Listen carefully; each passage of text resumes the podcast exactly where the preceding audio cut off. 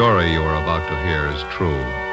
Only the names have been changed to protect the innocent. Fatima Cigarettes, best of all long cigarettes, brings you Dragnet.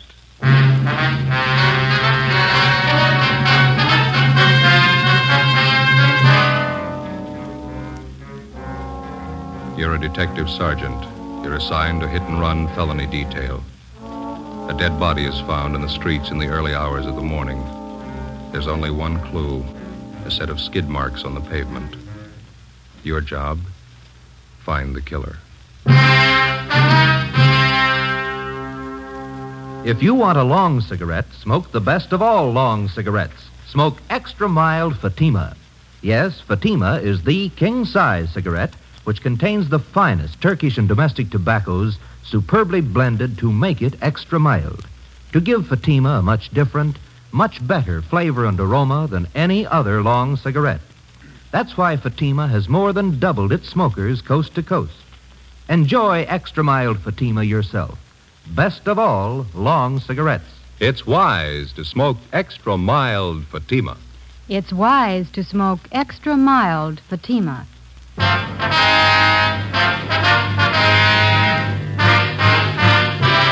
Dragnet, the documented drama of an actual crime. For the next 30 minutes, in cooperation with the Los Angeles Police Department, you will travel step by step on the side of the law through an actual case transcribed from official police files. From beginning to end, from crime to punishment, Dragnet is the story of your police force in action. It was Monday, April 19th. It was windy in Los Angeles. We were working the day watch out of traffic division. My partner is Ben Romero. The boss is Lieutenant Calfee, Commander AID. My name's Friday. It was 7.55 a.m. when I got to the second floor at 123 South Figueroa Street. Accident investigation. Hit and run felony detail. Hit and run felony. Morning, Joe. George? Yeah. How is it? Oh, it's not much better. Still aching. Oh, rough. A lousy thing kept me up most of the night. Check with that dentist I told you about? Yeah, I did. Says it's a wisdom tooth. See? This one here. Oh, yeah. Says it's got to come out. I'm supposed to go back and see him today. That's rough. Remember, a friend of mine had his wisdom teeth out. Hurt like the devil. Terrible. Finally pulled him. Ached for five, six days after. Roger. Oh, excuse me, Joe. Yeah, McD. Better have a 15-7 on that follow-up you handled yesterday, huh? Okay. I got most of it down. I'll finish it up. Friday? Hi. Ben come in yet? He's down the record bureau. Let's see that jaw of yours. Hmm. Hasn't gone down much. That's a bad wisdom tooth. Dentist says he's going to have to yank it. Bum deal, eh? That's the first time I ever had any trouble with him. I remember a few years back, my sister Gertrude had trouble with a wisdom tooth in Packton. Yeah? Whole side of her face was swollen. Poor kid was in terrible pain, full week. Even after they pulled it, it still hurt. Uh-huh. Hi, Joe. What? Picked up the overnight reports down at Records, Mac. Here, you are. Oh, thanks, Ben. This one on top here. I'd like to have you two check it out. Mm, dead body report. Yeah. They left me a note on it. That's about all. Hard to figure. What's the story? Just what you see in the report. The victim is Edward Raymond Stokes, 732 Delano Street, apartment 2. His body was found in the gutter near 63rd and Vermont, 3 o'clock this morning. No witnesses. Only one piece of evidence. Yeah, see, they got it listed here. Skid marks near the body. Is that all? That's it. Parent hit and run. Where's the body, Mac? Neighborhood mortuary out there, Emerald Hills Funeral Home. One of the deputy coroners handled the body. A fellow named Joe Larimore. Anybody claim it yet? No? Okay. Ben, you ready? Yeah, let's go. We'll check you later, man. Yeah. If you need any help, I've got McClendon and Rogers on hand. Right. How do we manage to draw all the choice ones? I don't know. Skid marks and a dead body. Yeah. Oh, say, I almost forgot. How's your jaw? Oh, uh, it still hurts. Oh, it's tough. And still swollen. Mm-hmm. What did Dennis say? Wisdom tooth. Oh, it's miserable. Yeah. Wife had the same thing a couple of years back. Dennis tried to yank the tooth and it broke right in two. Finally got it out. That's good. Funny thing about wisdom teeth. What's that? After they pull them, hurts for five, six days.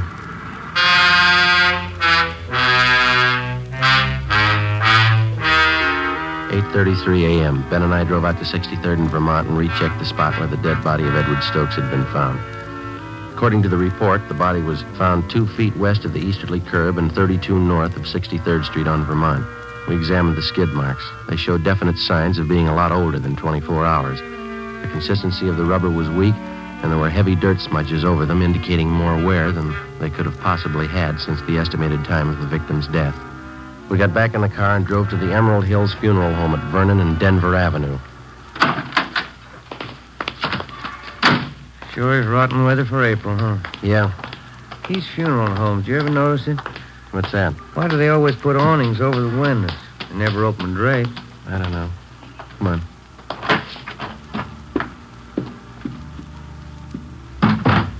Funeral going on. You know where the office is? There's a brass plate on that door over there. Let's have a look. Yes, sir. Here's somebody, Joe.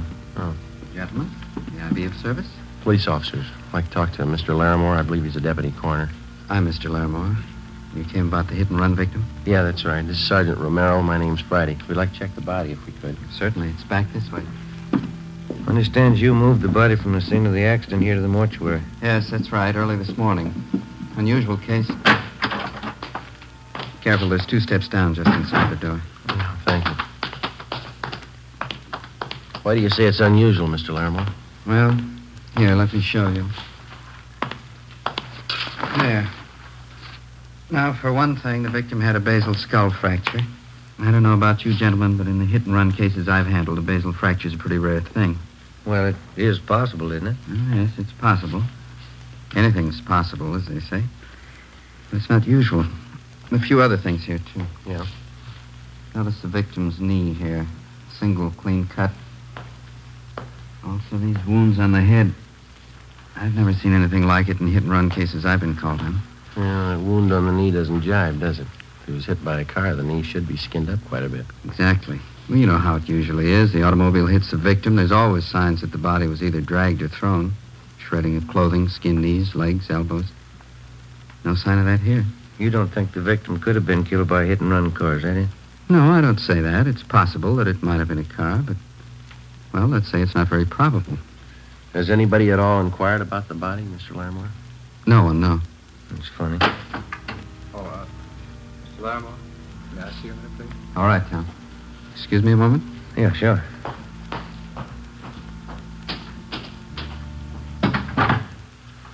Well, Yeah. where do we start? I don't know. Maybe we won't have to. Hmm? Another lead like this, and we can turn it over to homicide. Sergeant? Yeah? There's a young lady in the lobby. Yeah. She wants to claim the body. The girl was shown the body. She identified it as that of Edward Raymond Stokes. She gave her name as Marion Fuller, the victim's common law wife. After she recovered from her shock, she asked if she might sit down for a while and rest. We took her into one of the offices in the mortuary, and Ben got her a glass of water. She told us that she had last seen Stokes alive at about 1 a.m. that morning. They'd been drinking together at a neighborhood bar on Vermont Avenue between 63rd and 64th Streets, half a block from where the victim's body had been found sprawled in the gutter. Why don't you sit down over there, Miss Fuller? Mm, thanks. How long did you know Edward Stokes, Miss Fuller? About six years. On and off. We've been together pretty much the last couple of years, though. Oh, my head. Would you mind telling us exactly what happened while you were with Stokes last night? Everything you can remember? I can't think. This headache's killing me. I wish you'd try, Miss Fuller. It's important. Well, Eddie and I had dinner together at the Spanish Oven, place down on South Fig. That was about a quarter to eight. Then we drove out to the Brown Barrel in Vermont, the bar I told you about. Yeah. Eddie and I go there most of the time. We stayed there and drank, played a little shuffleboard. Oh, Yeah, go ahead. oh, we stayed too long, drank a little too much. I started talking to this fella next to me, and he got sore. Always got jealous when he was drunk. Poor Eddie. Did Eddie fight with this other man, Miss Fuller? No, no, I stopped him. That made Eddie mad. He never could drink right. He always wanted to pick a fight. Who was the other man, you remember? No, I don't. I guess I had a lot to drink, too. He's just some guy at the bar. His headache. Well, it's not going to take much longer. Just a few more questions. That organ's getting on my nerves. What happened after you broke up the argument between Stokes and the other man? Oh, nothing. We stayed in the bar. Eddie played shuffleboard most of the time. I was one of the booths drinking. Yeah. Around one o'clock, I started feeling sick, so I Went outside and sat in the car. I guess I passed out there. In your car? No. I guess it belonged to one of the fellows in the bar. I passed out, and that's all I can remember. Did you sleep in the car all night? No. I guess whoever owned it drove me home. Well, how'd they know where you lived? Must have been one of her friends. I don't know. I don't remember anything till this morning. They phoned me up and said Eddie was dead. Who phoned you, Miss Fuller? One of our friends. I don't remember. I had a rotten headache. Well, you can do better than that. I tell you, I don't remember. He phoned and told me Eddie was dead. Somebody ran Eddie down. All right. Where are we going? Downtown, we'll have a stenographer take your statement. Oh, I've got a terrible hangover. I've never had one as bad as this. Neither has Eddie. Let's go.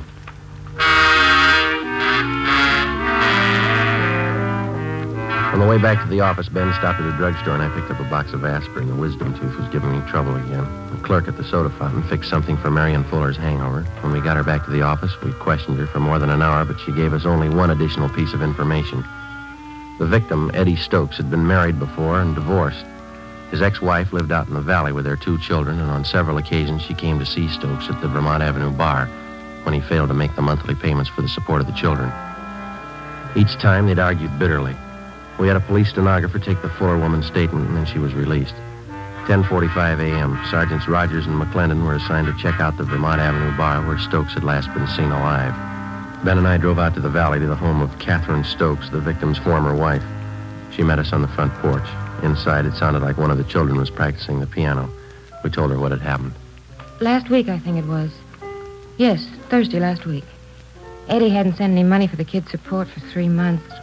I hated to chase after him like that. There wasn't anything else I could do. Where did you meet him, Miss Stokes? That bar used to hang around. It's over on Vermont, called the Brown Bell or something. Mm-hmm. Oh, wouldn't you like to come inside? Yes, thank you. Do you happen to know anybody by the name of Marion Fuller? Yes, Eddie mentioned her. It was a man seeing a woman like that. Do you know anything about her at all? No. Whenever I saw Eddie, he'd mention he was running around with her. Guess he wanted to make me jealous. Was your husband a pretty heavy drinker? Yes, he was. So I got the divorce. Eddie was such a fine boy when we got married. Good home. You didn't know any of the people he'd been running around with lately. No, just the Fuller woman, that's all. Can you think of anything at all that might possibly have a bearing on his death? No. Eddie was probably drinking, wandered in the street, and a car hit him. I don't know. Oh, there's the bakery man. I've got to get some bread and a few things. Excuse me? I think that's about all, don't you, Joe? Yeah. I'll tell you, I'll leave our card here, Miss Stokes, in case you want to contact us for any reason. All right. It was so wonderful when we were married, Eddie and I. My folks gave us this house as a wedding present. We got wonderful presents. Yeah. We had everything we wanted. A car, nice house, kids. It was wonderful till he started drinking. Then everything went. His job, everything. Started all of a sudden. I never knew why. Yes, ma'am. How do men get that way? How do they start? I don't know. We only see a part of it Yeah? when they finish.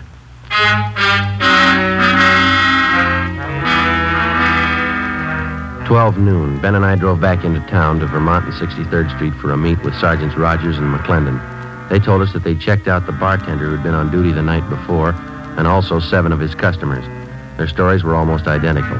Each of them remembered seeing Eddie Stokes at the bar. Each of them remembered he was playing shuffleboard, that he was drinking heavily, and that he left the bar at about 1.45 a.m. All of us had the idea that for some reason the bartender and the customers were lying. In most cases, it's hard to find two witnesses who tell identical stories, let alone seven. For the rest of that afternoon, Rogers, McClendon, Ben, and I spent our time canvassing the neighborhood in the vicinity of the Brown Barrel Tavern. 4.45 p.m. We talked to the proprietor of a small grocery store two blocks down the street from the tavern.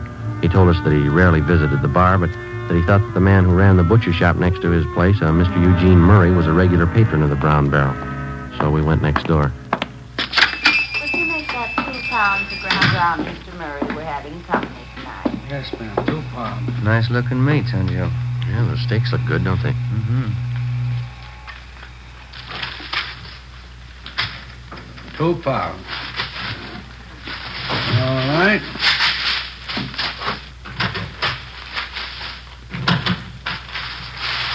Anything else now, Mrs. Gibney? Got some nice fresh kidneys today. No, no, George won't touch kidneys. That'll be all. You put it on the bill, won't you, Mr. Murray? Yes, ma'am. Thank you. You're welcome. Yes, sir, gentlemen. Can I help you? Police officers, Mr. Murray. I'd like to ask you a few questions. Oh, sure. Glad to help out if I can. Have you ever been in the Brown Barrel Tavern down the next block there? Brown Barrel? I go there all the time. Say, would you mind if I fix up an order while we're talking? The customer's going to pick it up in a couple of minutes. I don't like to keep waiting. Sure, go ahead. I, I got to go to the ice bar. When's the last time you were in the Brown Barrel, Mr. Murray? Last night, wife and I went to the movies. One of them English pictures. Lousy picture. We dropped in at the barrel on the way home for a beer. About what time was that? Pretty close to two. Uh, What's the matter? Some kind of trouble? Did you notice anything unusual while you were in there? Anybody fighting or arguing? No, we were only in there a couple of minutes, but now that you mention it, there was something funny happen. What was that? Well, the bartender Carl and a half dozen of the neighborhood gang were back in one of the booths talking together. They seemed kind of nervous, and none of them seemed to be having a good time. Yeah. The wife and I yelled hello at them, but they kind of gave us a go by. Then this uh, drunk came up to us. Uh, and he, uh, say, officer, would you reach that knife for me? Which one? Uh, that, that one. Oh, yeah, here you are. Yeah, thanks. Go ahead. Yeah, well, uh, this uh, drunk came up to us and whispers to me, say, you better get out of here. There's been a fight. Hey, isn't that a beautiful piece of meat? Well, I didn't pay much attention to him. He was pretty drunk, could hardly understand him. I, I guess they have a lot of fights in there anyway. Is that all he told you? There'd been a fight? Yeah, that time. But he came back a couple of minutes later and whispered the same thing. You better get out. There's been a fight, he said. The wife and I just laughed at him. Mm-hmm. He said, I know all about it. A guy's been murdered.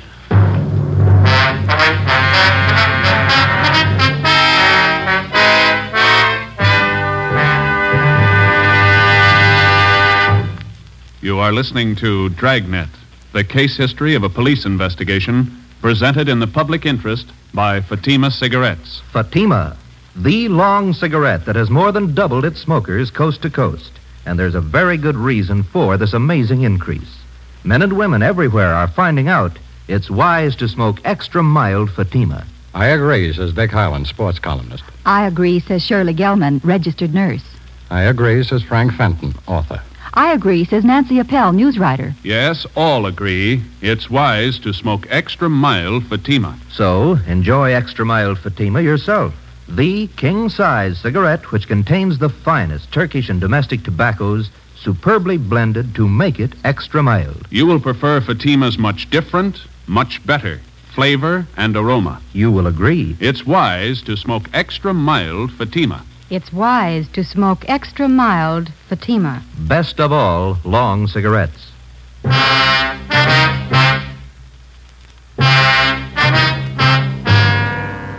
6 p.m. Ben and I went back to homicide to turn the case over to them. They asked us to handle the investigation for another day because they were short of men at the moment and because there was still a big doubt as to whether or not Eddie Stokes had really been murdered. Actually, the only solid lead we had was the second-hand testimony of a drunken witness, that and the deputy coroner's doubts that Stokes was actually the victim of a hit and run. Mr. Murray, the butcher, didn't know the name of the man who told him that there'd been a murder, and he could give us only a meager description. We brought Marion Fuller back in and re-questioned her. She stuck to her story. She didn't remember anything. She was released again. It Looked like we were in for a long night. We went across the street for a bowl of soup and a sandwich, and when we got back, Ben called his wife and told her he'd be working late. I called my mother. Working late again? Joseph. How's your tooth feeling? Well, it's a little better, Ma. It's still pretty tender. I'm going to go to the dentist tomorrow. Yes, you've got to have that attended to right away. Bad teeth can poison your whole system. You be sure and see that dentist. Is he a good one?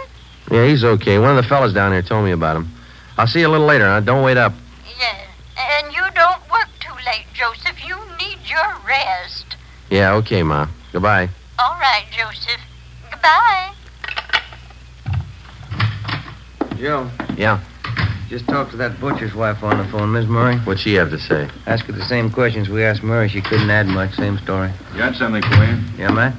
Rogers and McClendon just called in. They're still out at that bar. Yeah? Finally got somebody to talk a little.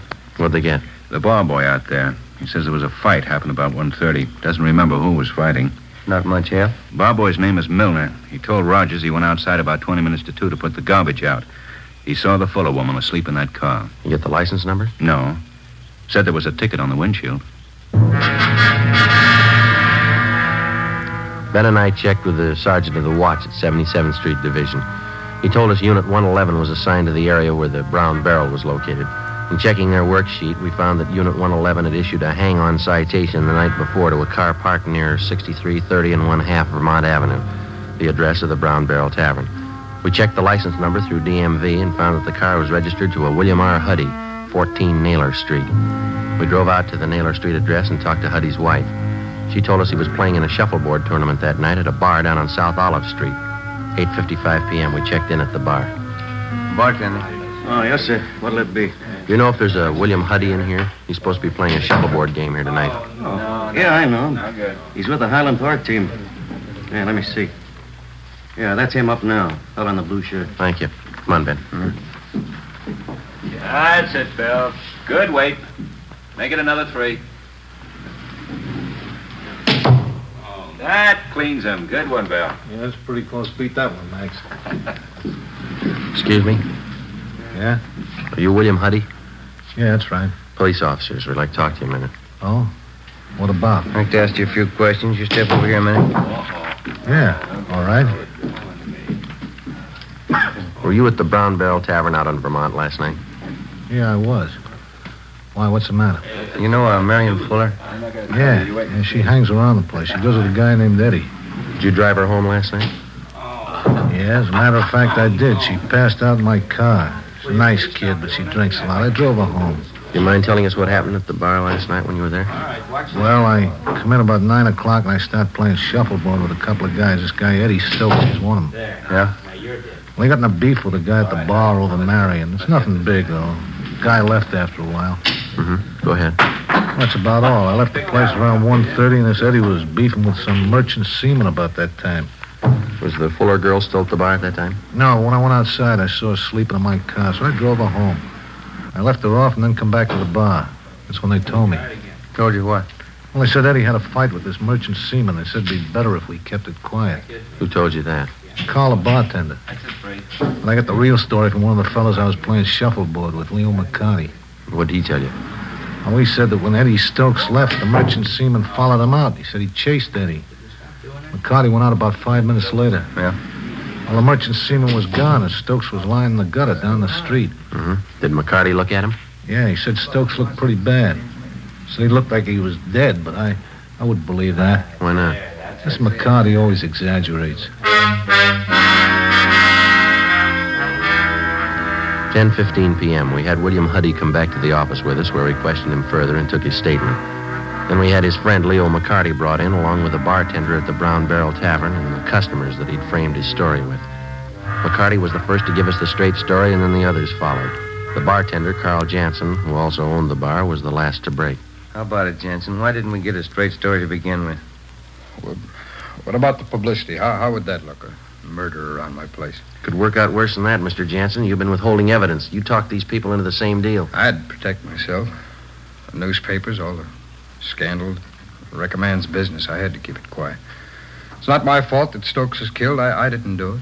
I'm not to blame. No, but you know who is to blame. Now, how about it? Who is he? Well, he works on the ships. Comes in here most of the time when he's in port. What's his name? Henry Baxter. I've cashed some of his paychecks. Ben, you better get the captain, huh? Yeah, okay. Hit and run felony Friday. Oh, yeah. No, just a minute. For you, Jansen. Uh, oh, yeah. Thank you. Yes. Oh. Yes, Rita, just a minute. Sergeant. Yeah. It's my wife. She's at the bar now. She thought you ought to know. Yeah? Henry Baxter. Frida says he just came in.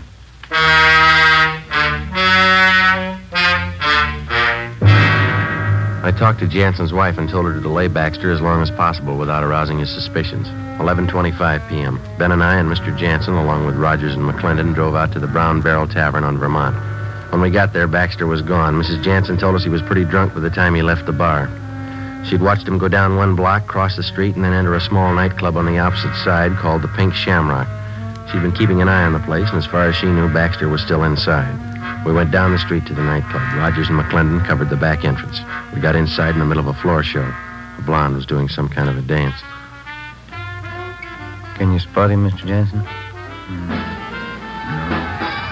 I don't see him yet. How about over on this side, back in the corner there? Oh, no. No, he's not there. It's so dark in here, I can't see too well. There's the rear exit to the place. He could have slipped out that way. Gentlemen, like to have your picture taken? Souvenir photograph? No, no thanks. Maybe we better check with the waiter, Ben. Uh, Sergeant, just a minute. That man over there at that table. Where? Yeah, yeah, I'm almost positive. Where? Right, right there, next to that pillar. He's just behind it, you see. Yeah, yeah, that, that's him, that's him. All right. Come on, Ben. You stay right here, Mr. Jansen. You bet. Waiter. Hey, waiter. Another Coke high. You waiter. Another Coke high. Your name is Henry Baxter?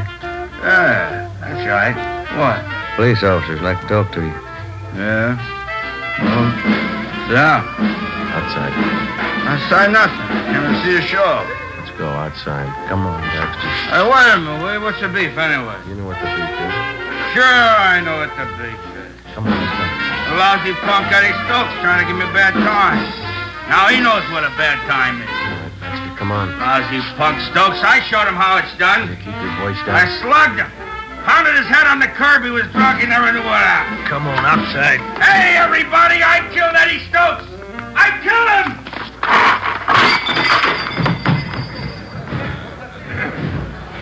Fast down.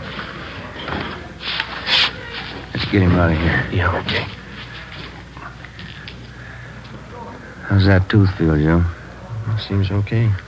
Better have the dentist yank it out first thing tomorrow. the. Well, I think I'll hold off a while.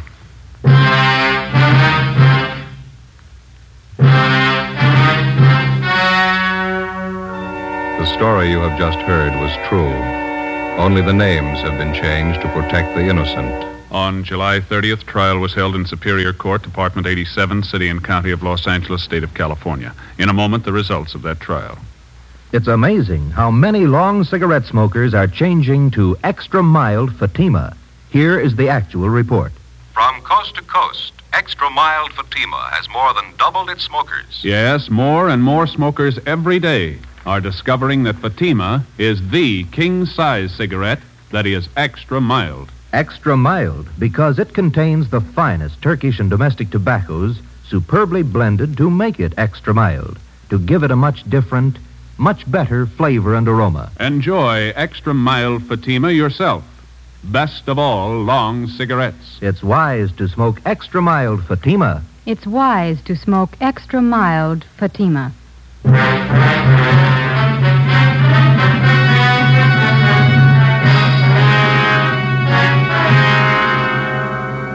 Henry John Baxter was tried and convicted in Superior Court of manslaughter. He received the sentence as prescribed by law and is now serving his term in the state penitentiary.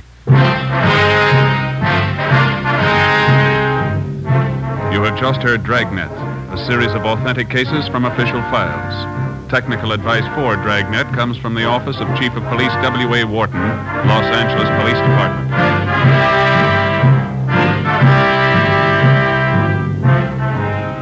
Fatima Cigarettes, best of all long cigarettes, has brought you Dragnet, transcribed from Los Angeles.